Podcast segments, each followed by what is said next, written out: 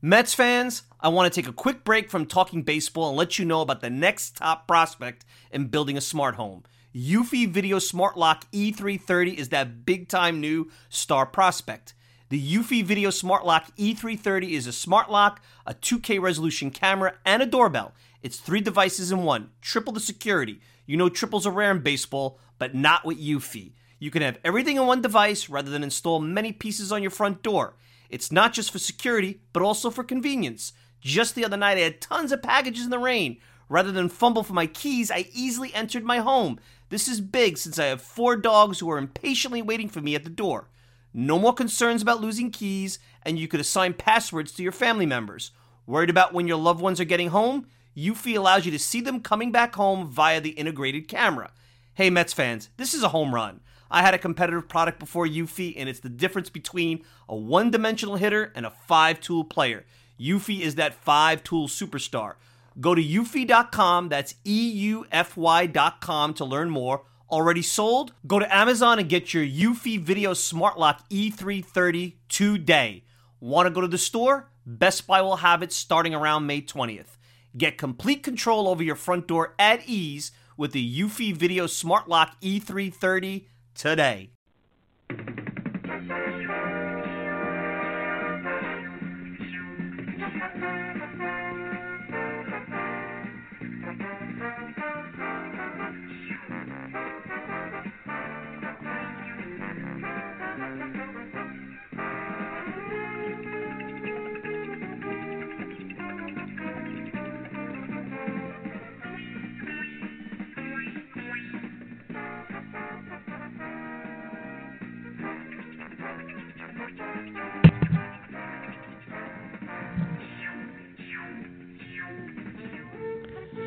It's another edition of the Talking Mets podcast here on this Sunday, July 1st, 2018. Of course, I'm your host, Mike Silva. You can check out the show all the time over at our friends, MetsmerizedOnline.com. Send me a tweet at Mike Silva Media.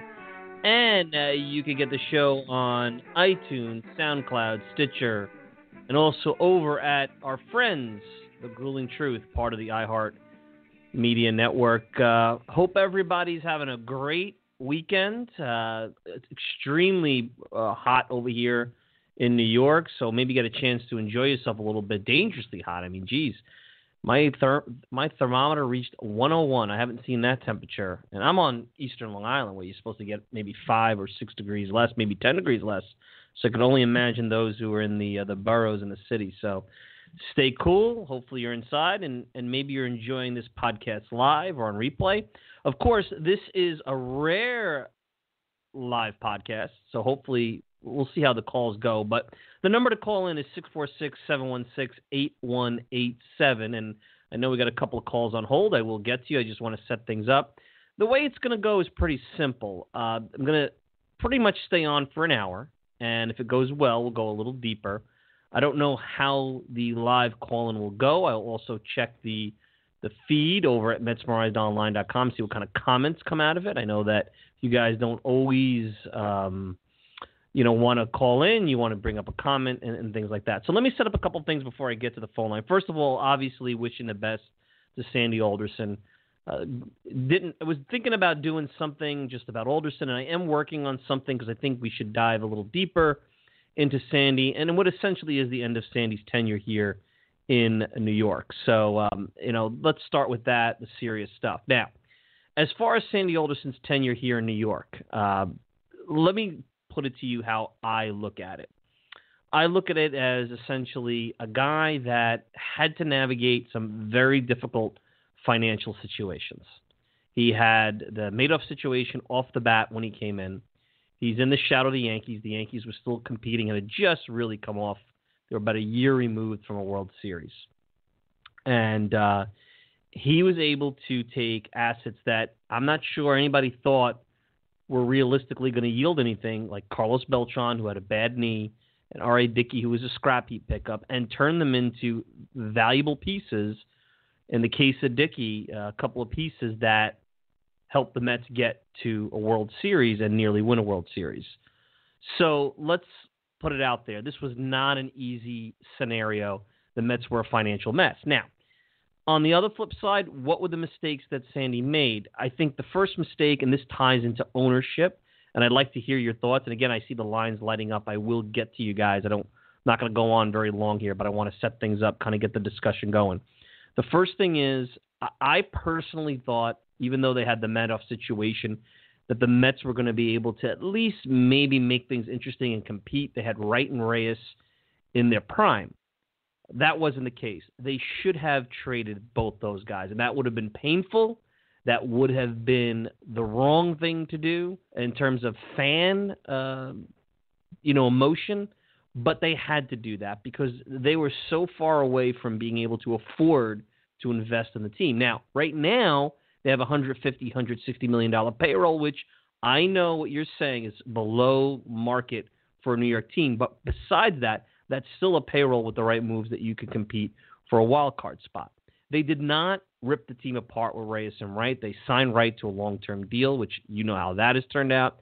They allowed Reyes to play it out. I thought they had a good shot at signing Reyes. Uh, I don't believe there wasn't an offer made. I just don't think Reyes ever really. He knew the parameters of what the Mets were willing to offer, and he wasn't into that, and he signed with the Marlins. And let's face it, the deal he signed with the Marlins would have been a bad deal in the back half of the last couple of years, which is why those long-term deals you have to be careful with. So that was his first mistake. His second mistake, and this also might tie into ownership. Terry Collins should have never been hired as the manager. Uh, what you see with Mickey Callaway is what they should have done. They should have hired somebody who could have grown with the team during the development period and build a culture and a foundation. Terry was more of a caretaker, and things kind of you know, when things started to get better, he built that equity of the World Series, and he mentally retired after that World Series.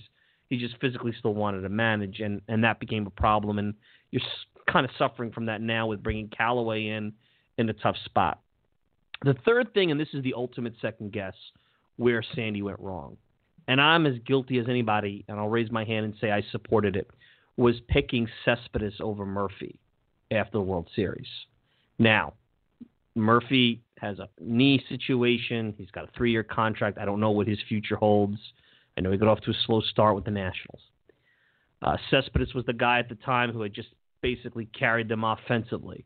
It would have been nice, and this goes back, I understand, to budgets and, and long term commitments to be able to afford both. But the Mets, I think, really felt they needed to go in a different direction with defense at second base, maybe more of a uh, on base percentage guy. They didn't believe that Murphy still had these uh, power numbers that he they had seen in the playoffs, and, and I was skeptical. So they made Ben Zobrist the priority when Zobrist went, you know, off the board and didn't go in their favor.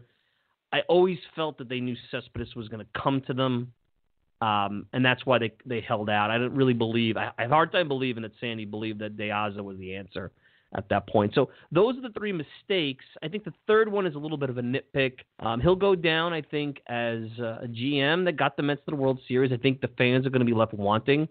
I think it'll be interesting, whoever becomes the next general manager, how they handle the last couple of years of the Syndergaard, DeGrom team control. It's going to be really interesting.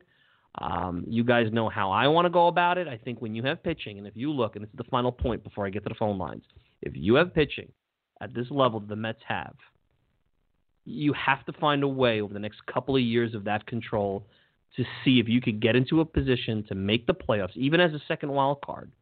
Because in a short series, that kind of pitching could be such a, a big deal.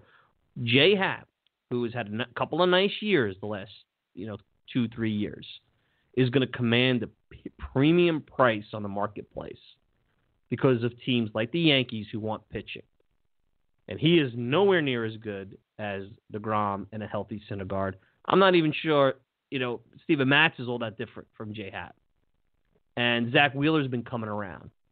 So if that's what a J Happ will fetch, or the demands at least of a J Happ, could you imagine? I don't think teams are willing to pay the price for two years of control for Degrom or uh, in the case of Syndergaard, he's until 2021. I don't think they are. So that's where I stand with that. I'll get more into Sandy Alderson. I'm trying to work on something with him, and I think we should do a podcast and examine this a little bit deeper. But set up this way, there's a lot more to get to. But let's get to the phone lines. Let's start. I think we got up in Westchester. Now, here's how I'm going to do it. Now, a couple of things before I bring up the calls. I'm going to give you area code and the first three digits of your number, which you should know. And please, look, you want to debate me, you want to come after me, you want to have some, you know, back and forth. I'm okay with that. I don't get mad at that. This is just baseball. Don't ruin it for everybody else. Just don't curse. Don't use all the. That's what happened the last time. If it happens, I gotta. It's not gonna get on the replay. I'm gonna have to edit it out of the replay, which is just gonna annoy me because then I'm gonna have to go and do this work.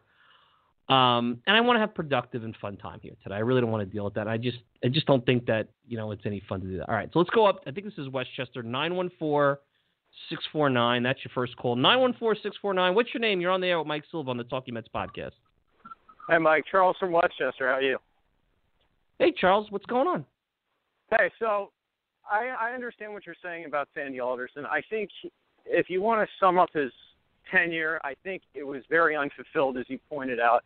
I mean, yeah, he got this team to the World Series, but the fact is that he failed to get this team to the next level, and the team got progressively worse. And it's more than just Terry. Like I know you're saying that Terry Collins was a bigger problem was a problem with this team, and he was.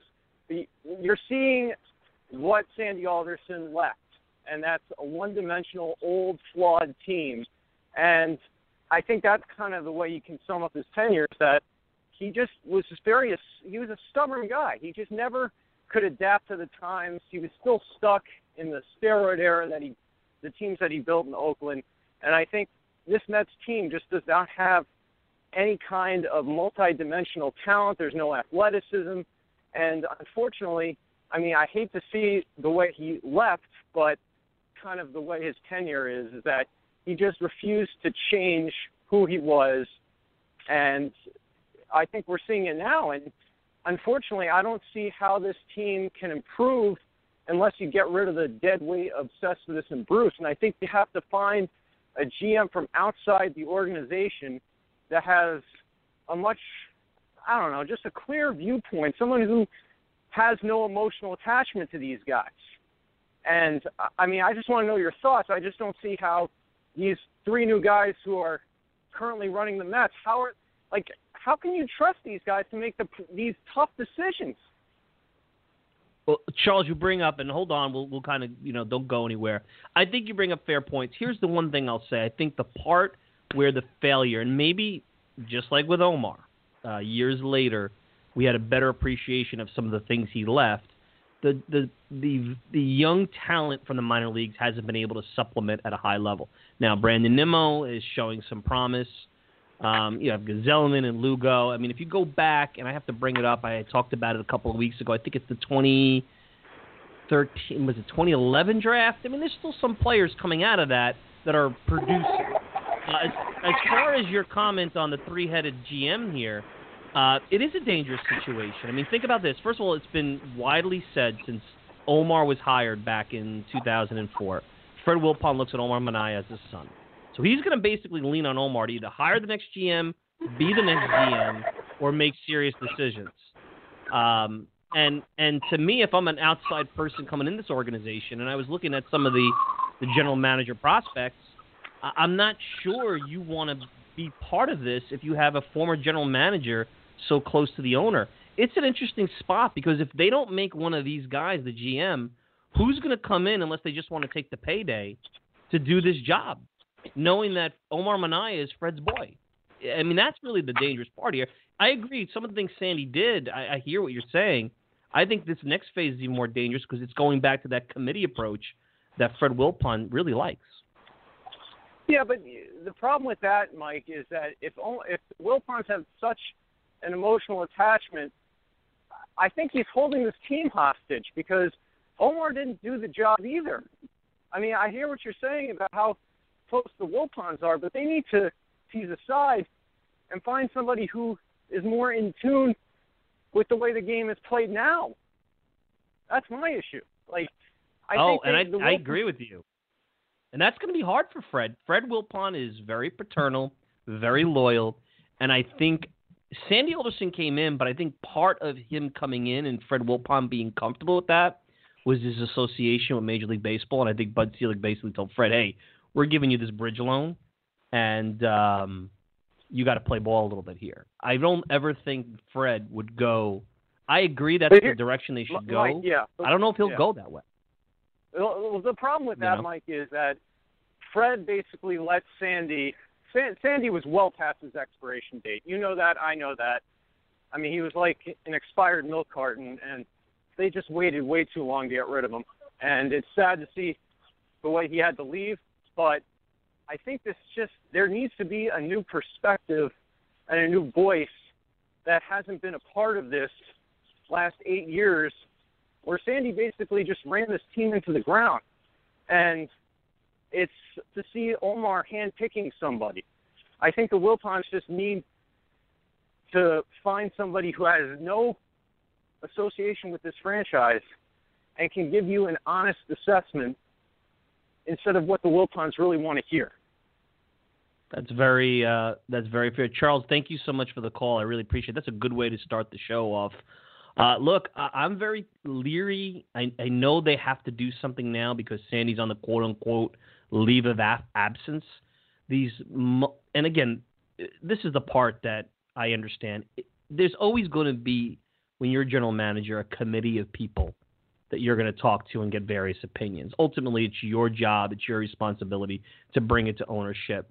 And some owners are obviously more involved than others. But believe me, owners want to be involved in their teams. Maybe Fred Wilpon and Jeff Wilpon are obtrusively so. Um, but that's okay having different opinions. My concern is that now that you don't have that filter, which Alderson would be the filter, that um, you know you would then essentially have uh, you know Fred going and talking to all three of these guys, and and you know then you get all these different opinions. He likes Omar, you know maybe Omar has a, a certain point of view, but really at the end of the day, you got to really have somebody that knows. Okay, here's where I, what I have. Here are the different situations in front of me. What's the best course for the franchise? I don't have a problem with Charles is saying about going outside the organization. I just don't know if Omar's going to be that close to Fred. Who is that guy? And why would you come in knowing that the GM that was the GM almost a decade ago is going to be hanging around? It's a big problem. Let's go back to the phone lines. Uh, one thing, uh, it's almost like Omar's becoming the Mets version of Isiah Thomas. Not as insidious, but you guys get the point. All right, let's go to New Jersey. We have uh, 732-904. You're on the air. What's your name? You're on the air with Mike Silva, the Talking Mets podcast. Hey, Mike, how you doing? First time, long time. How you been? Thank you very much. What's going on? Hey, I got a trade for you. Uh, you know, I, I really think we got a guy in our farm system that can put a lot of, you know, uh, people in seats, and um, you know, it, it's going to sound crazy, and you know, you could you could go back and forth on this, and I have with a couple of my buddies, but you know, Tim Tebow's really thrived in the swamp in his in his athletic career. Give me uh, Tim Tebow for JT Realmuto straight up. Well, listen, if they could pull that off, JT, if they could pull Tebow for JT Realmuto off, you know what? Uh, to me, more power to them. Um, look, here's all I'll say about Tebow. Uh, it's nobody liked him with uh, the signing because it was a publicity stunt, and to a certain degree, it was. But the guy has pride. He's a former professional football player. There's no way these guys want to be embarrassed. Even Michael Jordan, who hadn't played baseball in years, went down and, and really held his own. Actually, didn't play as well at Double A, different type of player as Tebow has. So to me, I mean, it's just remarkable that Tim Tebow. I know he got named to uh, the All Star team. Um, you know, who knows where that's going to go. Uh, I, hope that the Mets bring him up when he's ready, and not just bring him up because you know they want to sell some tickets in September and be in the in the in, in the in the press. That's that's not something you want to get done. So, hey, listen, if they could pull that off, man, uh, I'd love them to pull it off. Somehow, I don't think that's the case. Let's go out to Long Island here. 516-330. You're on the air with Mike Silva. What's your name? You're on the Talking Mets podcast. Mike, how you doing? Chris the teacher. Been a while, buddy. Hey, Chris, what's going on, man? What do you got? You always have a good nugget or two for us. Yes, actually, I'm, as I saw you on Twitter that you're going live, I tuned in. I'm packing up to uh, fly to Toronto in the morning uh, to catch Why? The Mets. Because it, cause it was booked for a while. That's why. And I uh, Yeah. Actually, the guy I'm going with already bowed out of it because he didn't want to uh, take the trip to see this club. But I'm going to go and, and see the Mets north of the border for the Fourth of July because I wouldn't have it any other way. Right. So wh- what what you know you've been pretty critical of this team. Um, you know I'll give you credit. You called in a while back. You had told us that David Wright was El Toast. So what do you what do you got for us? Anything interesting? What's on your mind? I mean, for the first time in a very long time, um, I have almost completely checked out on the club. I mean, I have become disinterested. They're just so hard to watch. Um, it's almost like I, they don't deserve my time anymore. They don't deserve a lot of it because if they're not going to try, why should we? I just think loading this club up uh, the way that they did, tripling down on a losing recipe. Only, you know, you have the worst ERA in, in almost team history, and you only bring in two pitchers. You cut guys like Bradford and Smoker. Uh, you, you have an offense that was slow and unathletic, and you really only managed to make it more slow and more unathletic by signing Frazier and bringing back Bruce for some un, unbeknownst reason. Uh, once again, crowding the outfield. Um, it's just if they're not going to try, I, I wasn't going to try. So I'm really, I've, I've uh, I've checked out for the first time in a while. Um, I don't think I'm going to be able to renew my season tickets. It's a statement I've never thought I'd make. Uh, I've had them for about 14 years, and it's just um, I've really checked out on them. Unless there's a major shift in mindset and a major shift in you know the way they carry about their business, I think they've lost me. And that is interesting because if you and you know this, the Wilpons tend to react when those kind of things happen. After 2004, with the whole Scott Kazmir thing, things got ugly, and they reacted. They brought Omar in, and they signed Pedro Martinez and Los Mets, and you know what happened there. And then when um, things got ugly with Tony Bernazard and Omar and Adam Rubin and all that stuff, they reacted. They fired Omar. I don't really know if Fred really wanted to fire Omar. And then the Alderson era started. So if fans feel that way, um, you know that's a dangerous thing for an organization from a branding standpoint because checked out fans means that you know you can't really go into next season and necessarily build the team uh, the way you want to if you're new GM. You may have to make a move to engage people, and that's dangerous because those moves sometimes could be just as bad as, as as doing nothing. I really don't think that you could rebuild around this club and be competitive. I think that you really need a complete blow up. I think that you got to trade DeGrom while you can right now before the deadline. I think you have to trade. You have to hope Syndergaard has a great second half when he comes back because you can't trade him now at a low value. I mean, the guy's had what 19 something starts since 2000 since the wild card game. You know, you can't. He's got Yeah. no stock right now, so you got to hope he finishes strong, and you and you can move him in the off season. I really think that you need a, a complete, like I said, blow up from from the ground up. I just you just can't. The, the stew's rotten. It was rotten in 2016. They backed into the playoffs, which was probably the worst thing for the club long term because then they doubled down on it in 2017. Then they blamed the injuries and they tripled down on it in 2018. So I just, you know, wh- who are you marketing right now? Are you marketing your frying Right. pan hand shortstop? Are you marketing your 220 outfielder that you got homegrown? I mean, who are you? Who are you? Well, let me you, let me who you let me throw right you something. Yeah, let me ask you something. Well, what do you think is wrong with Cespedes? You think he's got a hip problem? What do you think is wrong with No, I think he's, I think he's fine. I think he wants to stay by his ranch. I think he wants to stay down south. I, well, I mean, I have been all the more critical of you know everybody blamed Ray Ramirez, and I was first on your pod talking, telling you that it wasn't Ray Ramirez's problem. I told you it was Mike Barwis's problem. Well, Ray Ramirez is gone. The misdiagnoses are still happening. The the, the poor Right. intel on injuries, they're still happening. Uh, the, the the rash of core injuries, they're still happening. But Mike Barwis still has a job, and somewhere Ray Ramirez is giggling at everybody. The guy that gets booed on Right. opening day, you know, in 2017, uh, a, a vested uh, a vested MLB employee on an MLB pension. You know, he's who's really laughing now because it, it's him because it's No, everything, all the problems are still happening. Right. No, that's fair. So, any any advice for any fans going to Toronto? Have you been there before? I know you you traveled to a ton of ballparks. Before I let you go, No, what do you got for uh, the listeners out there? This is a new one. This is uh, third to last for me. Next year, I'm hoping to finish off all 30 uh, and hopefully hit uh, Kansas City and Chicago when they come back uh, to the AL Central. But this will be it's actually the 35th park for me and like the 27th city. So uh, this is brand new for me. Just make sure if you're traveling tomorrow that you got your passport. That's really the best advice I can give you. Yeah, and get TSA pre-check. That's all I can say. If you have that, get in and out. It'll, it'll help you a lot. Real quick, what's your uh, what's the best ballpark you've seen the Mets at so far in the last couple of years? I know you've done a ton of uh, road trips.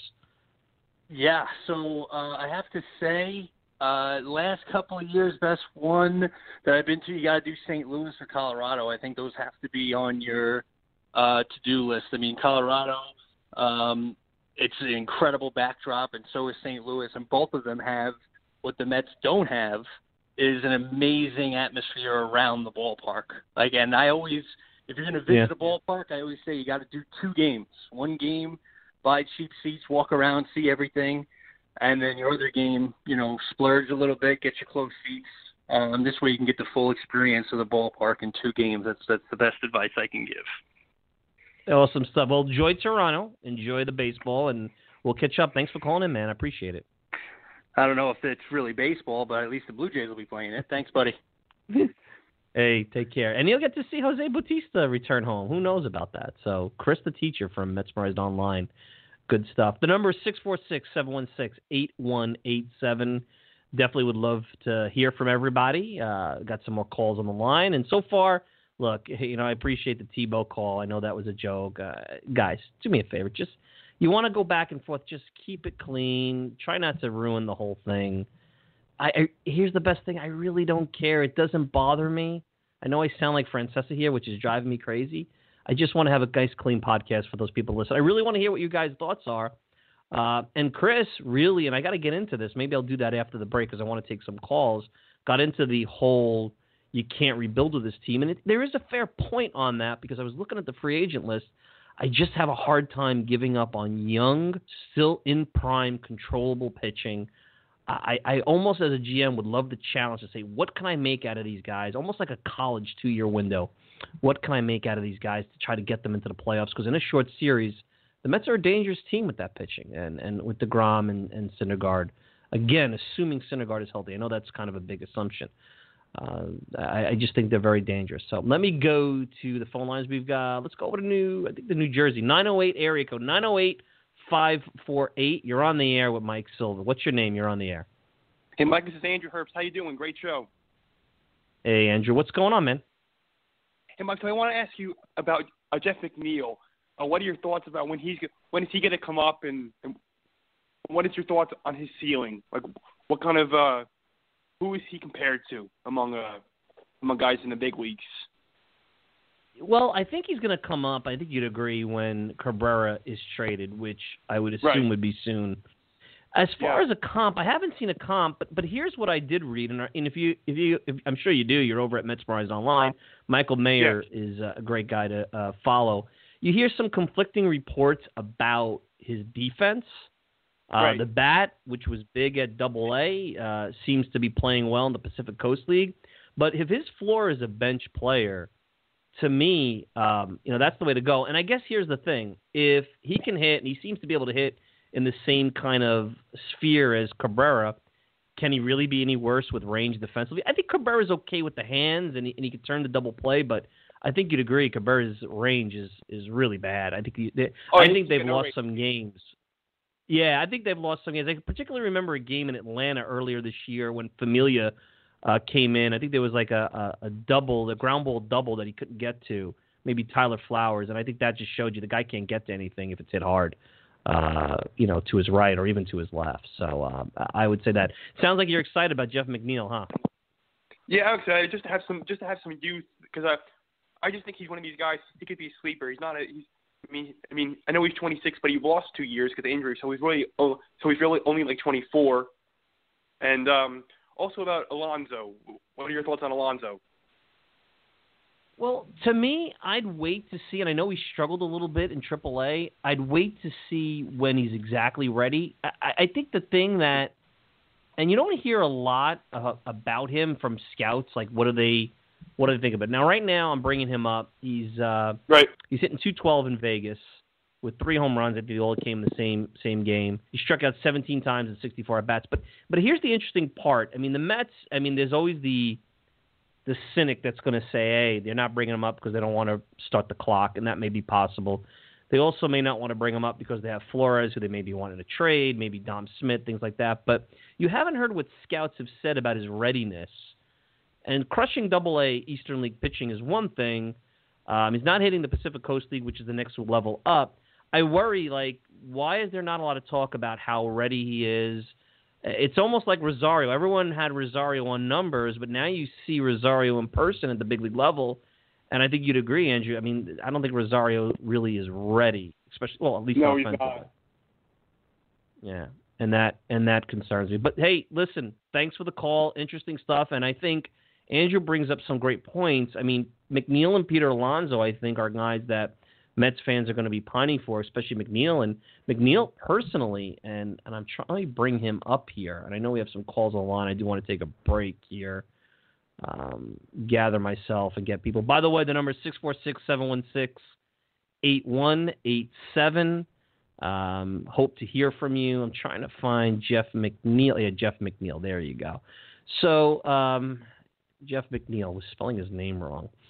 Um, so Jeff McNeil is hitting 397. He's got an OPS over a thousand. So far between Double A and Triple A, he's got 16 homers, 55 RBIs. I guess the only concern, he's 26 years old, Jeff McNeil. He's never come close to showing this kind of power.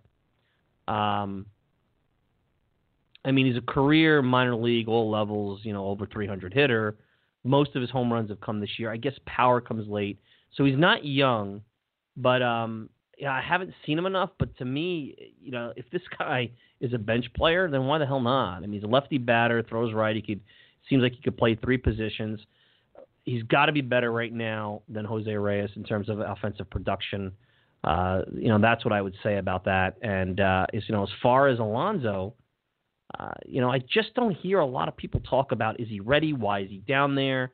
What are they seeing? You know, that's something that I'm gonna have to do a little poking around on that, um, and see what the deal is. I have some ideas of who I could call, but not always easy to get people on the phone. All right, let's go. Uh, this looks like a private call, so hopefully I'm not going to get duped here. I always hold my breath when someone doesn't show their number. It could be a Skype line, private call.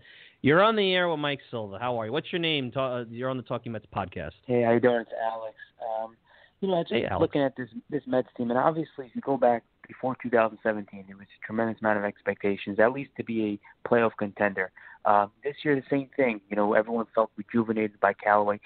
But when you see every year, and it's been two decades, where the word significant underperformance has been used for every team Jose Reyes is on. So you have to ask yourself, why does that continue to happen?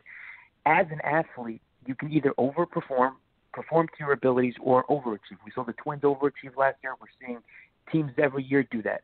There is a reason why an athlete will underachieve. It can be something in their personal life. It can be the environment, a toxic environment, whether it's the type of players or the manager.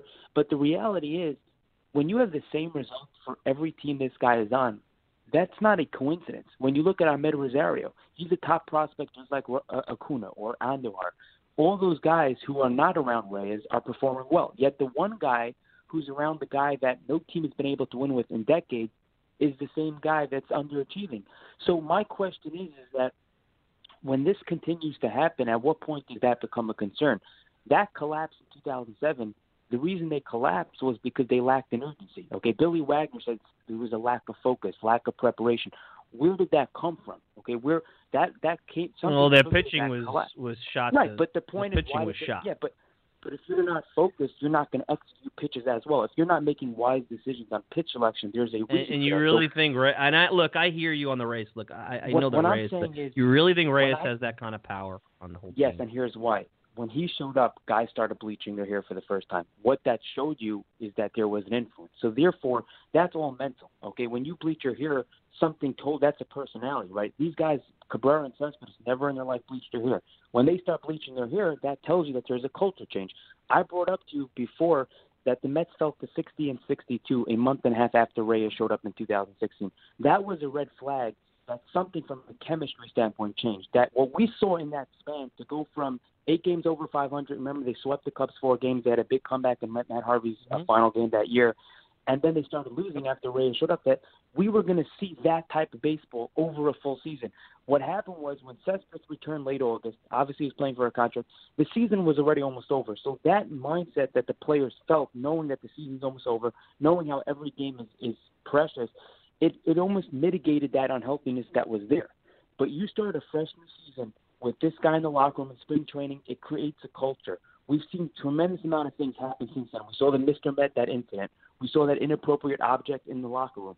These are all things that happen over time when you create a toxic culture. Toronto Blue Jays were under 500 with Reyes. Then they get him out of the locker room. And remember, he was known to be a big influence. Guys like Bautista and Encarnacion, they were big friends with Reyes. They started to win. They went to the ALCS two years in a row. So when you're getting that same result, and there isn't even one case where a team overperformed with him, not even one time, and it's two decades of the same result, that is a very big issue. And that's why when you look at this team, this team is where they are because of one reason. Guys have underperformed. Their season was lost when they were losing all those close games to the Orioles, the Braves. Guys weren't producing. Guys like Frazier, Bruce, Conforto. If these guys were just performing 70% of the back of their baseball card, this team would easily be 10 I agree. games better. So I don't know if that's that, because of Reyes, though. I don't know but if that's because but of Reyes. is I don't know because the fact you either have an ability or you don't. The Toronto Blue Jays in 2013 were picked to win 94 games by Bleacher Report. Many other places picked them to win the division. They ended up finishing in last place. So if you have an ability and you're not performing, there's a reason for that. So you look deeper and you see a guy that acts unprofessional in the locker room, that posts videos before games. We see guys start bleaching their hair. We see guys laughing in the dugout. So therefore, my point is, as an athlete, it's not just about effort. A big part of it is the mindset. Okay, if you if you even take a little bit for, for granted, for example, that collapse in 07, they took it for granted that they had that big lead. That mindset, that change in mindset right there can trigger a collapse because once you let your guard down even a little bit, even if you're giving full effort, you don't have that proper edge that you need to play or that type of intensity needed, things spiral. And that's what's happened. All these games that they've lost, it can come down to one less pitch that you executed. It can come down to one less at bat that you executed. All those games make a difference. I mean, you look at all these games, whether it's a familiar blown save, it could be one pitch on an 0-2 count. Instead of giving him a pitch in the dirt, he gives him a pitch over the plate the point is, that when you have a guy that's always laughing around guys, what it does is you lose an edge. When the Mets got Cespedes, it wasn't just his production. He brought an edge to a team. When you're enjoying what you're doing, you're going to be more successful. When they got Cespedes, it changed the culture. It changed the feel. He made guys better. And because of that, guys are coming to work with an edge. Everything you're doing, there's a different level to your play, and it just it brings out the most out of you. When you have a guy like Reyes in the in, in your locker room, things start to fester, and that's why we've seen everywhere this guy goes, it's disaster. There's 35 games under Well- 500 since he returned two years ago. Well, thank you, Alex, for the call. Uh, I know you don't like Reyes.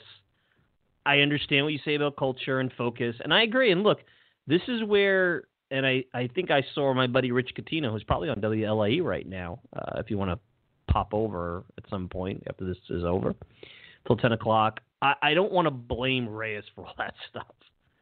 And I'm not going to go back into 2007 because I've spoken to Rick Peterson about those years, and um, you know, part of that was those teams might not might not have been as good as we all thought.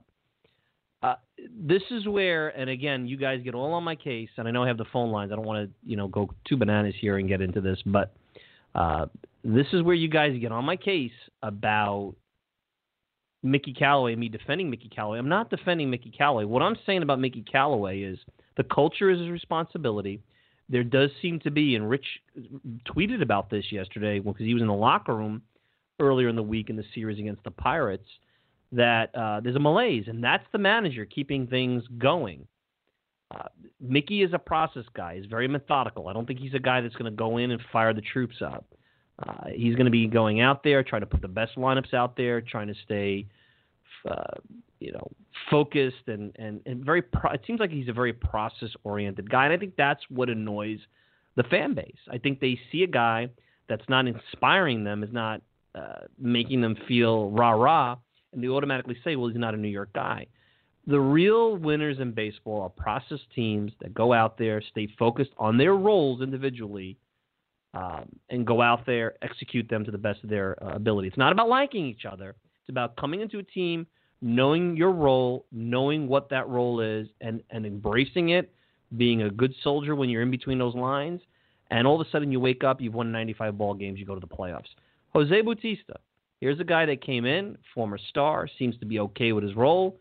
I know that one of the reasons why he probably came here is that he wanted to play three, four times a week, because in his opinion, it's not worth him coming out of semi-retirement to not play and, and sit at the end of the bench and essentially do what Reyes did. But to the point Alex, before I get back to the lines, I get you don't like Reyes. I, I see the tweets and all that stuff. You have a lot of data on this whole thing.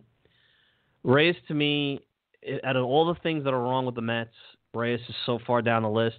If he was that bad of a clubhouse guy, I honestly don't believe he'd be on the team. I know that the Wilpons get very sentimental about former, especially homegrown players, stars. I just don't see Alderson allowing that. I don't see Collins allowing that. Uh, and I have a feeling with Mickey Callaway coming in brand new, he wouldn't have wanted him on the team. So um, you're using numbers, you're using situations, you're making a correlation. I'm not quite sure it's there, but I do agree with what you said that about culture and about focus is a big thing. And my bigger concern is is that if these guys have checked out and they're going to go through the motions the rest of the year, then that becomes a, a reflection on Callaway. And more importantly, these three GMs, they have to figure out who those guys are and get them out of here because you don't want an Alonso, you don't want a McNeil, you don't want a Nimmo, you don't want Conforto, you don't want these guys to start falling into that. You want this team to go out there and it's going to be about how they play. I know you guys all laughed about Callaway talking about wins and losses don't matter because you can't control that. All you could control is the process, and and and part of that is these guys coming to play and coming to play and maximize their particular role within that team. And if they're just going to go in, go through the motions, not put the work in, uh, you know, half half mast it, you know, I can't say the real word, half masted all the time, then yeah, you got a problem there. So we got a 704 area code, 704 966. What's your name? You're on the Talking Mets podcast. Yes, my name's Bob. How we doing, Mike? Hey, Bob. What's going on? Uh, I was just wondering if the Mets, uh, you know, I, I feel the same way you feel about as far as deGrom and Syndergaard. You got to try to keep them. I'm 55. I'm an old time Met fan, but uh, my question was: Is are the Mets going to chins out come when they go trade like they did last year, as far as not eating salary, or are they going to eat some of the salaries probably to get better prospects? I mean, we got the three-headed monster. I just wanted your opinion on that. That's a great question. Thanks for the call, Bob. Well, historically, um, budget and payroll has been a big deal for the Wilpons and for this team. And I don't know where they are with their budget, and I don't know, uh, you know, how that is going to play out. History tells me that they're not going to want to eat any money. And in this day and age of extreme analytical evaluations of players. Sometimes it's about, I'll give you the best prospects, but I need you to pick up money. I'm not going to do both. I'm not going to pick up the money and give you the best prospects. So, what's the balance here? We don't know what the trades could have yielded if the Mets had picked up money last year. We don't know that. They seem to have gotten with Drew Smith and the Lucas Duda trade a decent arm. Uh, we'll see what Ryan Ryder, who is the guy they, uh, you know, the pitcher they got in the Jay Bruce trade. I know that there's been talk of they could have done better with the Yankees if they had picked up money. And I think part of that is principle, with the Mets not wanting to pick up money for the Yankees. Uh, the names I've heard thrown around are Jake Cave, an outfielder who's in Minnesota now, and Domingo German, who you guys have seen. I don't know if that's true. Those are the names that I heard could have been coming back to the Mets for Bruce, but who knows? So to answer your question, Bob, I have a feeling they're not going to want to pick up salary. Will that impact them getting the best prospects? Sure. Now, I would hope that an Omar Minaya will turn around, and this is where maybe Omar could have a different way of handling Fred Wilpon because as time went on, you know, maybe Sandy's method of handling the Wilpons, you know, familiarity breeds contempt, and maybe not that he had contempt for him, but it it's like the the sales pitch dulls on that and it doesn't have the same impact. Now Omar's coming back in and I'll say one thing and and I got to get back to the phone lines. Omar is good at scouting. I think Omar's good at kind of jumping in and going after the big fish, the big game hunting. Omar is not good at a, running an organization. And that's coming from very high up in the Mets organization, that was told to me. So the Mets know that. So the, Omar's never going to be the GM again. I, I would be shocked Uh, and if he is, it's going to be with somebody that's going to work with him and and and be able to be the process guy. And that's where this could go into a whole multiple GMs and cloudy roles and, and who knows what kind of politics. The JP Ricciardi, you know, make recommendations or do things to try to get the job. This is these are dangerous times because when you don't have a clear individual running things, you're prone to mistakes. And part of what happened when the Mets traded Scott Kazmir is that you had some scouts in the room that had a lot of influence over the Wilpons, and that's kind of how that thing went down. And that's how the Victor Zambrano thing went down, and everybody knows how what transpired from that, and who knows what could have been. I mean, the whole course of Mets history changes if Kazmir doesn't get traded, gets called up, pitches well. You know, maybe they don't go out and they they they get Pedro Martinez. Maybe they're not feeling pressure to spend money on Carlos Beltran. Who knows? Um, so there's always two ways to look at it. Let's go over. I think we got New Jersey now. 732-367. You're on the air, Mike Silva. What's your name? You're on the Talking Mets podcast. Timothy Frith, Jackson, New Jersey. Oh, wonderful. How you doing, Timothy? What kind of trade offer do you have for me today? Oh, yeah. On July 31st, the Mets will trade Todd Frazier to the Angels for prospects Jahmai Jones and Chris Rodriguez and trade. Hey, hey Timothy, let me can I ask you how do you get these? How do you come up Justin with these Dunn trades? to the Orioles for Manny Machado. Uh, well, I, I can't. I really uh, listen. That's not the worst prank call, but Timothy, I love the you know passion, and you really have these names coming out of somewhere, but I can't do it right now. All right, let me take a quick break. The number is six four six 716-8187. It's about 8:45. I'd love to hear your calls.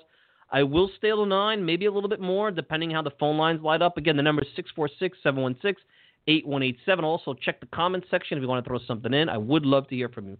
You're listening to the Talking Mets podcast. Of course, I'm your host, Mike Silva. You can check out the show all the time over at friends at MetsmerizedOnline.com. Send me a tweet at Mike Silva Media, and you can get the show on iTunes, SoundCloud, Stitcher, and whatever podcasting service you desire. We'll be back with more Talking Mets podcast and live call-ins right after this. Hey Mets fans, I'm going to let you in on a little secret. If you're looking for the best unbiased and independent coverage of the New York Mets, then look no further than MetsmerizedOnline.com. Metsmerized Online is the go to place for comprehensive Mets coverage, including exclusive interviews, daily original articles, great weekly features, in depth analysis, minor league reports, game by game breakdowns, and so much more. Find out why thousands of fans turn to Metsmerized Online every day to get the latest news and opinions about the Mets. Coming from an impressive staff of the most passionate fans and skilled writers ever assembled, all in one place. Check it out for yourselves, Mets fans. Go to MetsmerizedOnline.com right now. That's Mets, M E R I Z E D, online.com, and get Metsmerized today.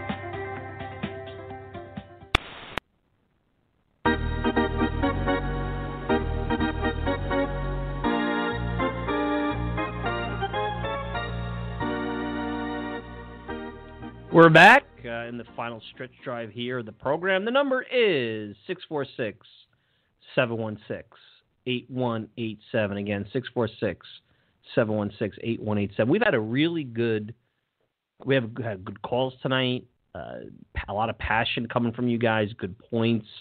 So I'd love to hear from anybody. And we haven't had anybody get out of line, and that's good. A couple of goofy calls, but anytime you have a call in show, that's I guess part of the fun of it. And I did see some comments like this. You guys are mad that I I, I cut off the last guy. Uh, you know, it wasn't. It's not him. I just couldn't hear it.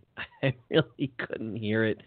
Um, he makes the trades up. I know that you wanted me to get rid of the virus guy, and I get the virus guy who's you know the that's the Reyes virus guy, the guy who hates Reyes. I get that you don't like him. Uh, he, he's tough to take as well. But uh, what I wanted to do out of that is get his thoughts on culture and uh, he did make, listen, his point about culture wasn't bad.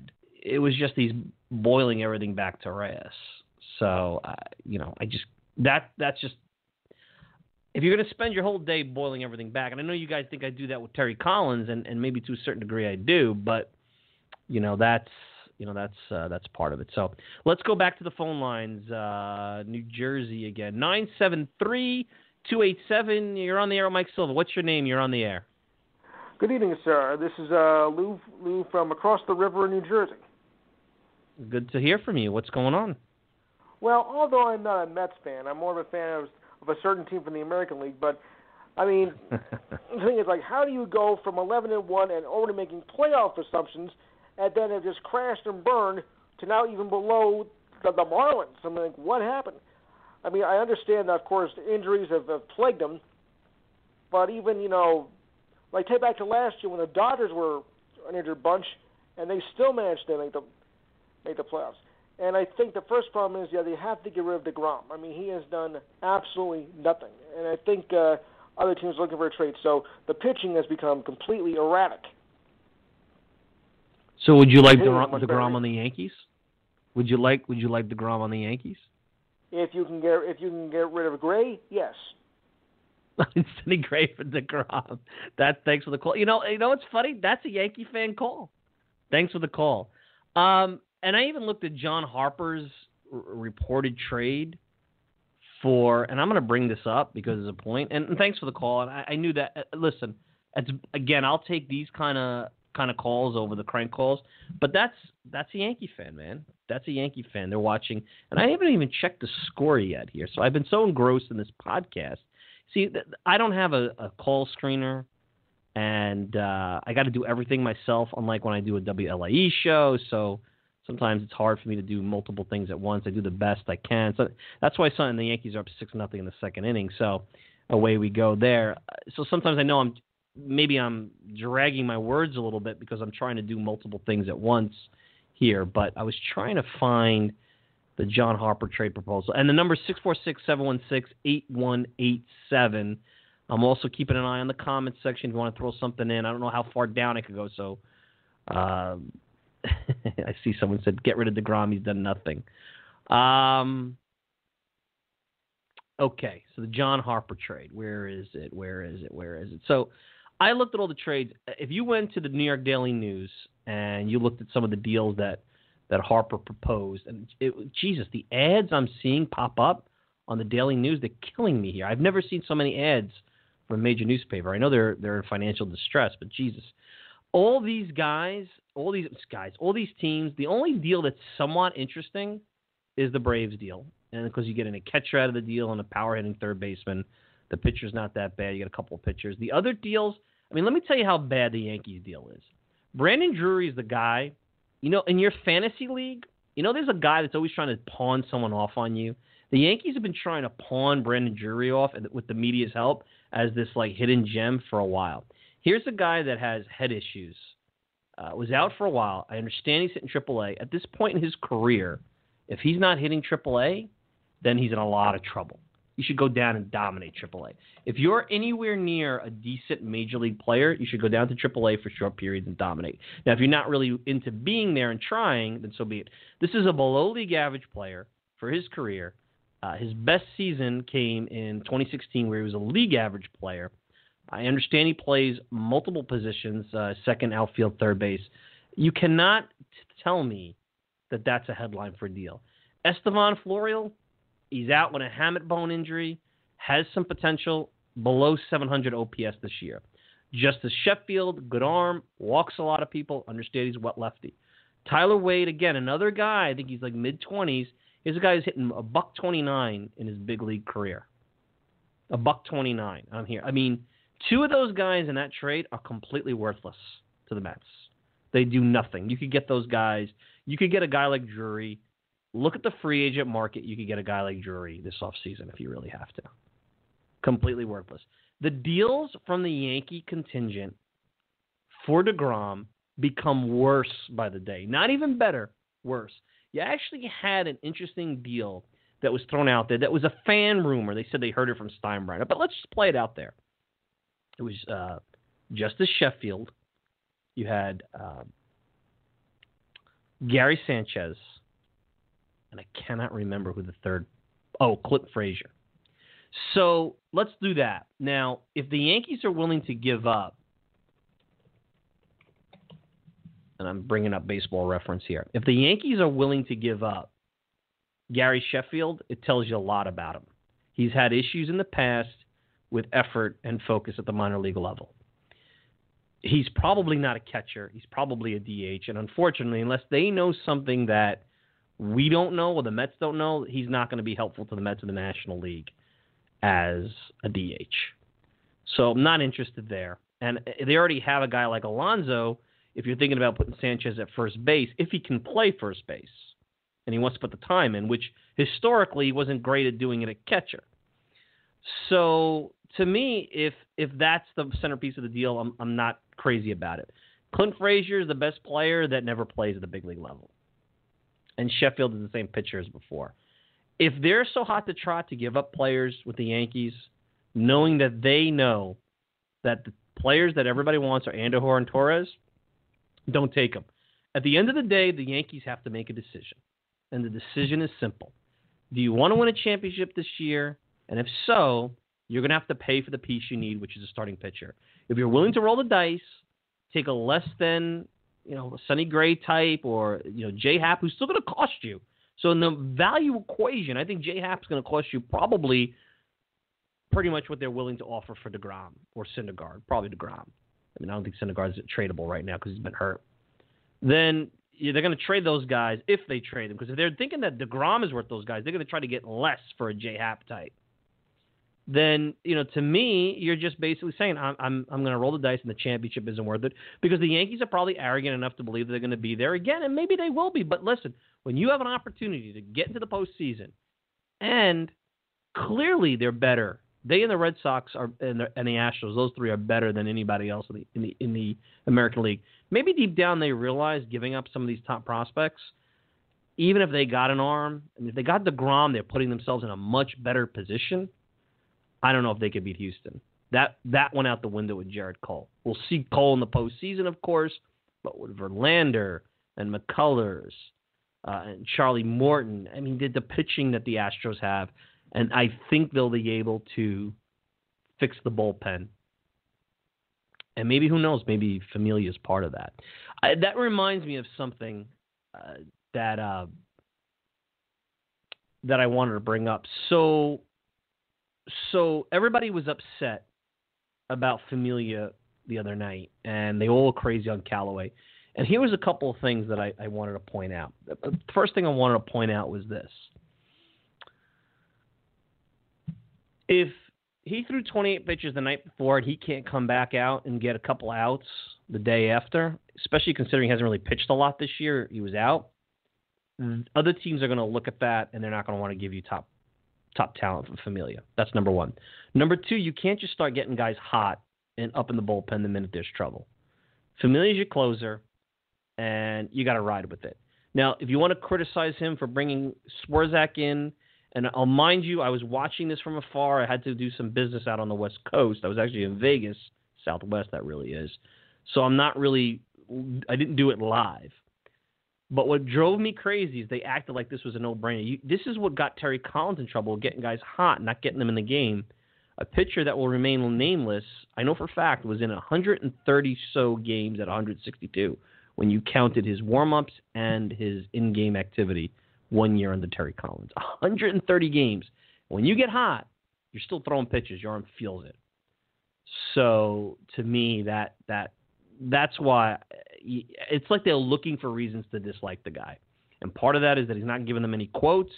He's very methodical about his post game. He's talking about process and communication. He's talking about boring things. And you know what they want is the Terry fake outrage flip outs. They like you know guys like that. That's why Girardi kind of lost them because Girardi didn't want to talk. It's being a baseball manager and going about the process of preparing for a baseball game is boring.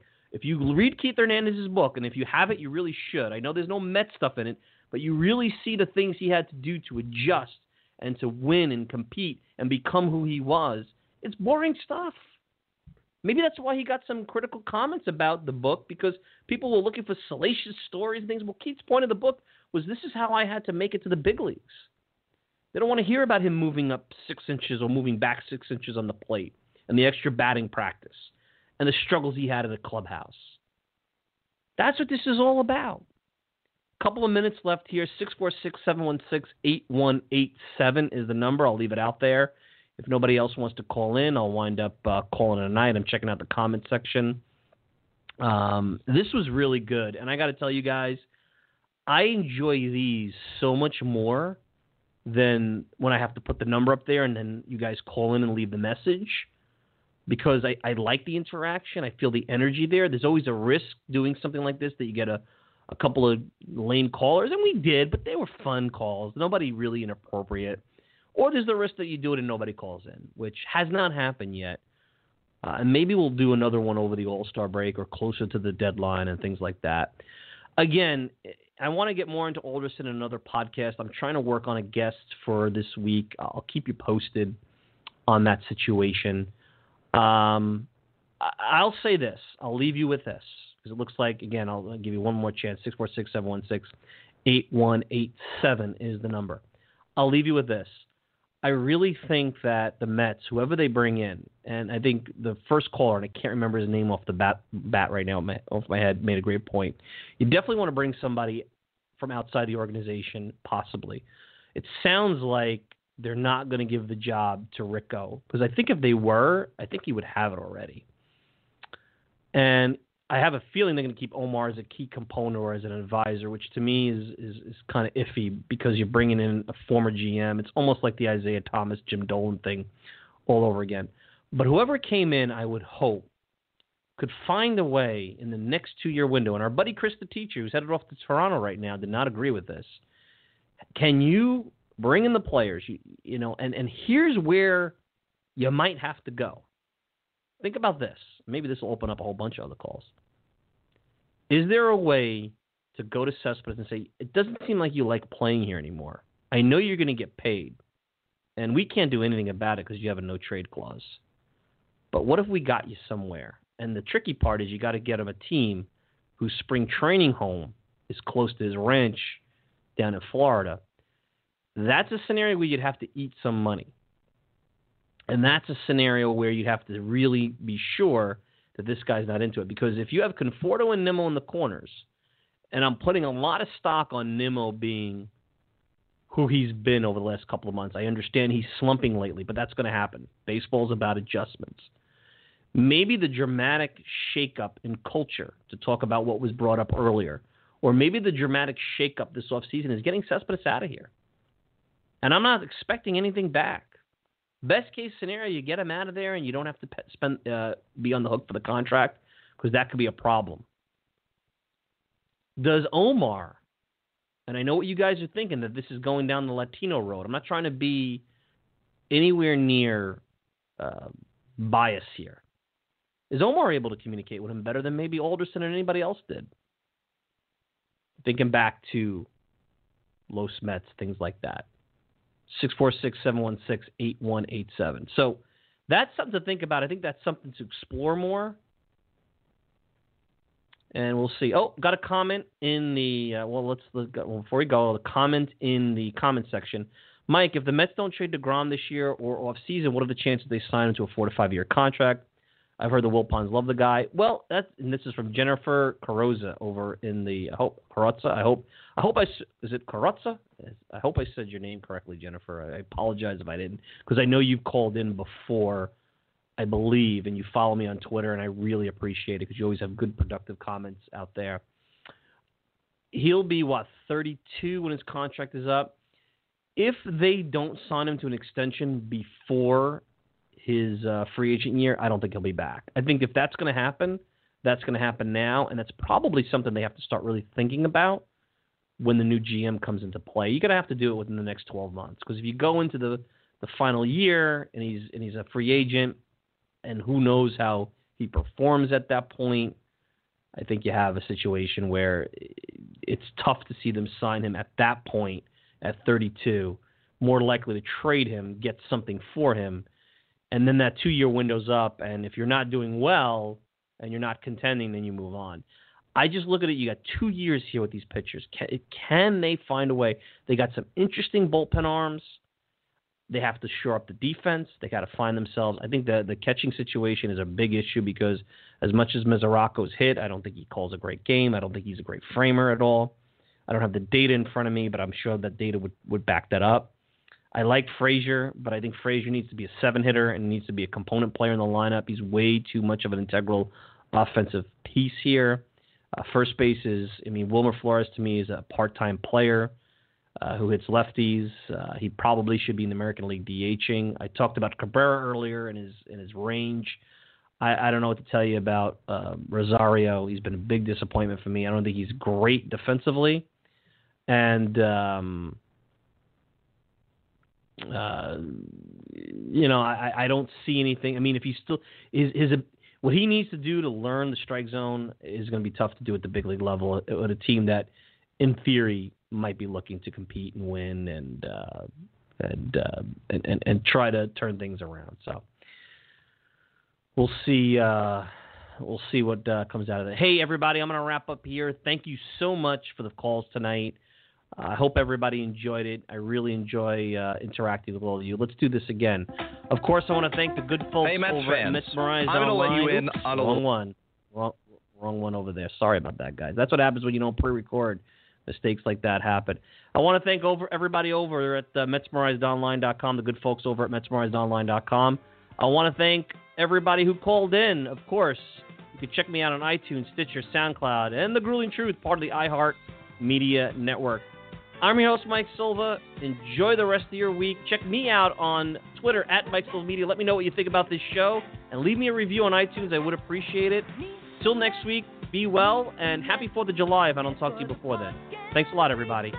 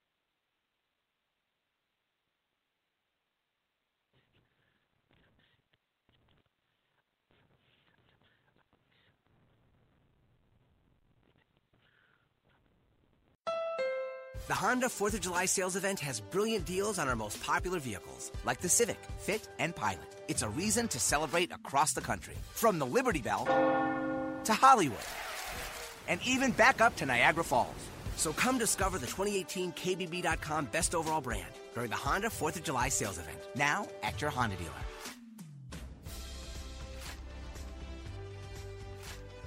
Based on 2018 brand image awards from Kelley Blue Book, visit kbb.com for more information. The Honda 4th of July sales event has brilliant deals on our most popular vehicles, like the Civic, Fit, and Pilot. It's a reason to celebrate across the country, from the Liberty Bell to Hollywood, and even back up to Niagara Falls. So come discover the 2018 KBB.com Best Overall Brand during the Honda 4th of July sales event, now at your Honda dealer.